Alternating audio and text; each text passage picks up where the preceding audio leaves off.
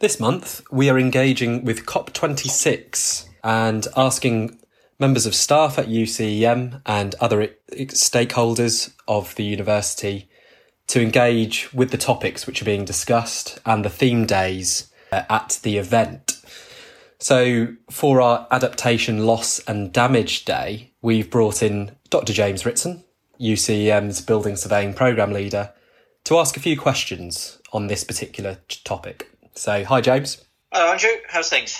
All well, thank you. How are you? Uh, okay, very busy at the moment, uh, keeping up to date with all the COP presentations and the different events going on. So, very busy time. Yes, plenty to, to keep you busy and many updates. So, hopefully, there's enough time to, to properly absorb all of it. So, let's move on to our first question. So, cli- climate change has already caused extreme weather conditions across the globe. What is being done to mitigate this in terms of our built environment? Well, it's a good question. I think we need to put this into the context of what we mean by this. You know, uh, children born today are seven times more likely to face extreme weather events than their grandparents were. And I think that that really is really a consequence of our collective actions when it comes to climate change. What we need to do in terms of mitigation is adapting our built environment for these new conditions, lowering our carbon emissions, dealing with the built environment we already have. And that's probably one of the biggest issues that we're going to face, probably why I'm here today talking about the adaptation. And also beginning to think about actually dealing with those extreme events and how can we manage those. Because actually, you know, history has taught us that if we don't react to these dangers, they will have an impact on us and they will be catastrophic. So, so what do you think needs to be done to make our built environment more resilient? A focus on what we already have. I think that's an important one. I think we constantly look at the new build, the zero carbon, and of course, new build around the world is very important. More people are moving to cities, uh, particularly in developing countries and newly developed countries. We're seeing a huge migration from rural to urban environments, and hence a huge amount of new building. But I think certainly in the more developed world, actually dealing with the cities we already have and dealing with the buildings we already have needs to be the focus. And that's really important. And I think that if we have more focus on that and, and, and mitigating and adapting those to deal with these current environmental conditions, then I think we'll be uh, much better on our way than we currently are. And with climate change, it's causing unprecedented uh, challenges for our cities and towns. I mean, can you provide an example? Shows how unprepared our cities and towns are when extreme weather hits. Yes, I mean, one of the things that we're going to be facing is that is that when we design buildings and we construct buildings, uh, we design to a particular kind of what we call a scenario. So typically a one in 100 year weather event. Now, as these become much more common because of the climate change, the impact on our on our weather, some of the cities that were designed to maybe deal with a hurricane only one in a hundred years suddenly now have to deal with them maybe every decade. Big example of this could be Hurricane Sandy that hit New York. Now, the damage caused by Hurricane Sandy was over $60 billion. And it caused so much damage because not only did it hit the areas that were typically expected to receive hurricanes at least once a year, it moved and instead of turning back into the Atlantic, it actually turned landwards and actually moved into New York. And New York wasn't designed to deal with that. And that's one of the big issues that you're going to be dealing with extreme weather events in cities that aren't designed to, to react and adapt to those extreme weather events. And that's a, that's a big danger because if you look at, say, the infrastructure and the big damage that was caused, for example, in New York, the subway was flooded, one of the major public transport systems in a city. Not everybody in the city uses cars, they use the public transport infrastructure. And if that one of those major infrastructures goes down, such as the subway, then you're going to have issues of getting people around, moving people from the city, and how you're going to do that. And there's also on the, the other types of built environment infrastructure, such as uh, damage to the buildings, such as hospitals and things like that. So again, we've got to be very careful when we see about this. It's not only just the developing world; it's the it's it's the developed world as well that's going to have a massive, going to be affected massively by this these changing weather conditions. So, really great example, and that's looking back at a scenario which adversely affected one of the world's most developed capitals. As you say, it's not just in developing nations where this is hitting. So it's, of course, vital to consider what can be done to prevent such devastation elsewhere. And, and looking with that in mind, can you provide an example of a scenario which could devastate a city? So, so proactively thinking of that before it actually happens and, and what could and should be done to prevent this? Well, I mean, a very good example, a very interesting one is, um, in fact, London, the capital in the UK, because although they've invested extremely heavily in the flood defences, the Thames Barrier was at the time, I think, the biggest uh, civil engineering project in the UK when it was built. There are models now that will show that in extreme weather events that collide with a high tide uh, could fail. And I think that's a, that's that's the danger because if you look at if that the Thames Barrier failed and we had flooding along the Thames and it affected London, then actually let's look at that scenario. Again, like New York, our major transport, public, uh, public transport infrastructure is the underground, the tube. And again, you don't want to be using that in a flood uh, for pretty obvious reasons. And then let's, so let's have a look at the other utilities. Well, luckily for us, our major power stations are no longer in the centre of the capital. Uh, they used to be, uh, you know, Tate Modern, Battersea Power Station, and so forth. But again, look at where the health infrastructure is. So quite a lot of our major hospitals are right by the River Thames. Our houses of parliament, our administration, and uh, our government are right by the River Thames. So again, you can see how a extreme weather event could have a massive I- impact on that. And then we start looking at the economic impact. Uh, we are a, a, service economy in the UK, predominantly financial services leading that way, and the biggest hub is in London. And where the two biggest centres? Well, Canary Wharf, and again, obviously, hence the name Wharf. It's uh, right on the river, and the second one is the City of London, both in the flood zone. So you could see just there and then, looking at the economic cost alone, be the impact. But then let's, let's look at the aftermath on that. Okay, if we know then that the Thames barrier is uh, vulnerable, uh, who's going to want to in- insure the buildings after the disaster? Okay, so we're going to be either looking for they're going to be uninsurable, uh, so then that's going to be a big problem uh, for the construction and the finance and the investment, or they're going to have to be government backed. So again, there'll be an increase in taxation, increase in things like that. So, uh, you know, along with the human and the cost, there are very big economic costs as well that we need to be considering of not doing something.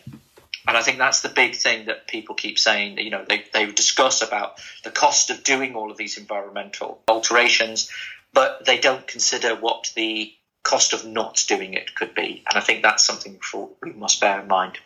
Very important point, and a, a pretty big nightmare scenario you've given there for, for London. In terms of what could and should be done to prevent this, the, the answer is, is investing to stop the, the barriers ever getting into such a state with, with a greater likelihood that an extreme weather condition could ensure that the, the banks did overflow.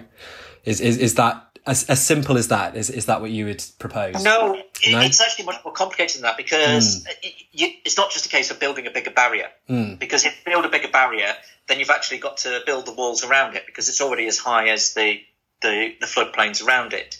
So it's not only you would have to build, you couldn't just build the barrier bigger and stop the flood. You'd have to build the walls and the flood defences all around.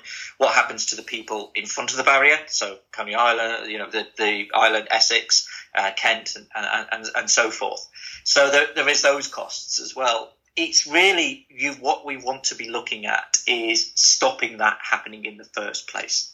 So we need to be this is why you're hearing these two numbers continually. So there's three, the three degree uh, temperature change and one point, uh, uh, 1.5 degree temperature change. They seem so close. They seem insignificant, but that is the difference. That the difference between those two numbers is the is a huge magnitude in the likelihood of that uh, disaster happening. Mm. So by keeping that degree low, we're decreasing those chances of extreme weather conditions. And that's the thing that is it. You know, if we're looking at the most cost effective way of stopping that, we've looked at models. There are models about building a wall around Manhattan, using the, the, the harbour front in Manhattan to build these walls. There are models around Venice, uh, the lagoon in Venice. There's models around for increasing the height there.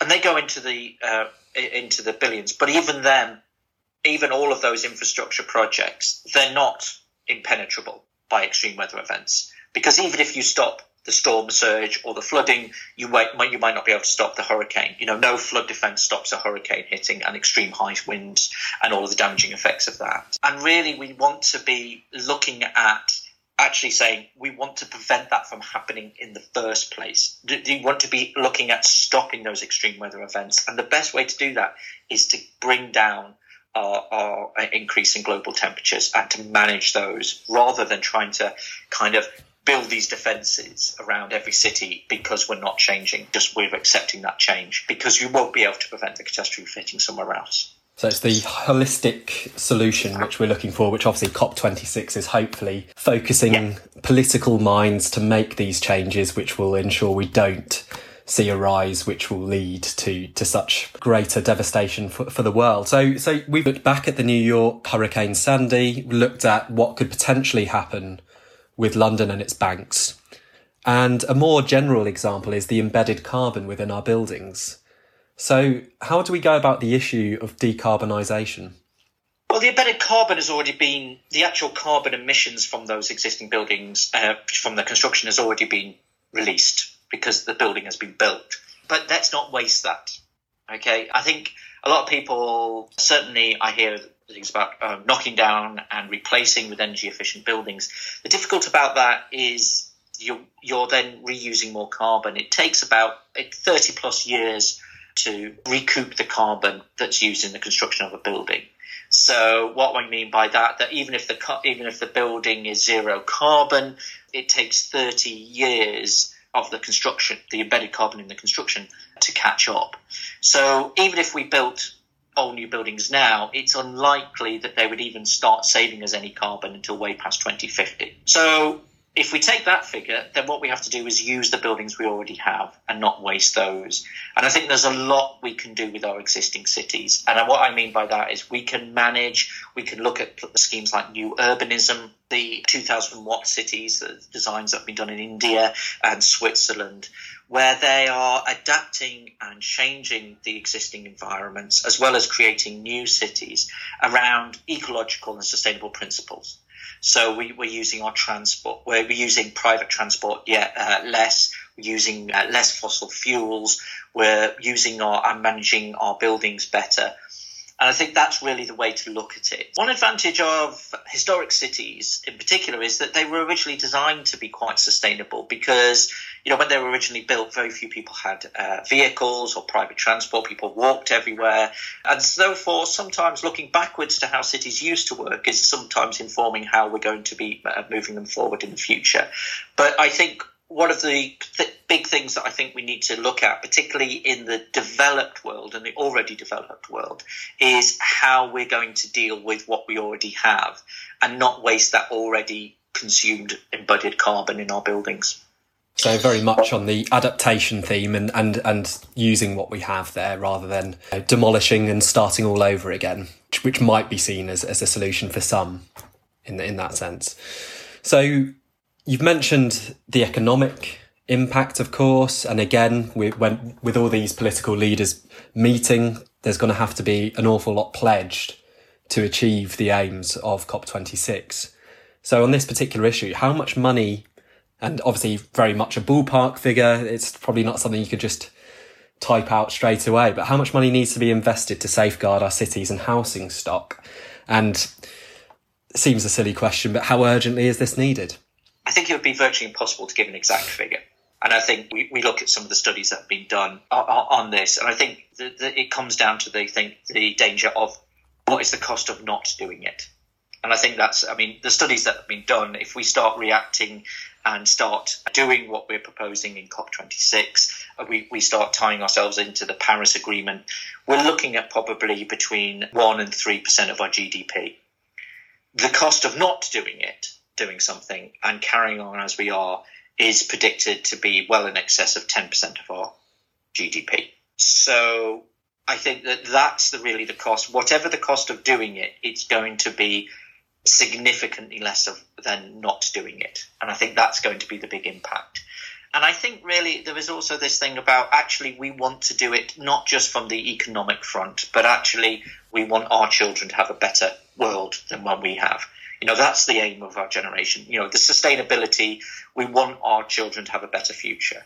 And I think that's really important. And at the moment, we are going on a trajectory where we're creating a world that is worse than we inherited. And I think that that's quite an alarming state of affairs. Uh, you know, throughout human history, generation upon generation have seen an improvement in conditions. And uh, as a whole, there are, of course, examples, wars, and so forth, uh, uh and particular uh, individual uh, cases where that's not the case. But uh, as a general whole, our trajectory has been improving generation on generation. But actually, if people are more, you know, with children born today are much more likely to see extreme weather events, to see drought, to see poverty because of climate change, then we're actually changing that trajectory to saying that we're not willing to change, but the actual people are going to cost of our children. So the future generation is going to pay the cost. So I think there's a moral reason for that as well. So I think the real, the general message is yes, we can, we've got to afford to do it because the cost of not doing it is so much greater, morally, economically, financially, and I think ethically as well, as, as well on that. And I think that's the really important one to bear in mind. We've got to react now to prevent what could be one of the biggest disasters in the existence of the human race, really. And, and that's it in a nutshell, 100%. So, so yeah, we really do, of course, hope that all these discussions will lead to the actions which are needed. And, and yeah, thank you very much for your, for your summary of, of why this all matters. And in particular, zoning in on, on today's theme of adaptation, loss and damage. Uh, all been really interesting.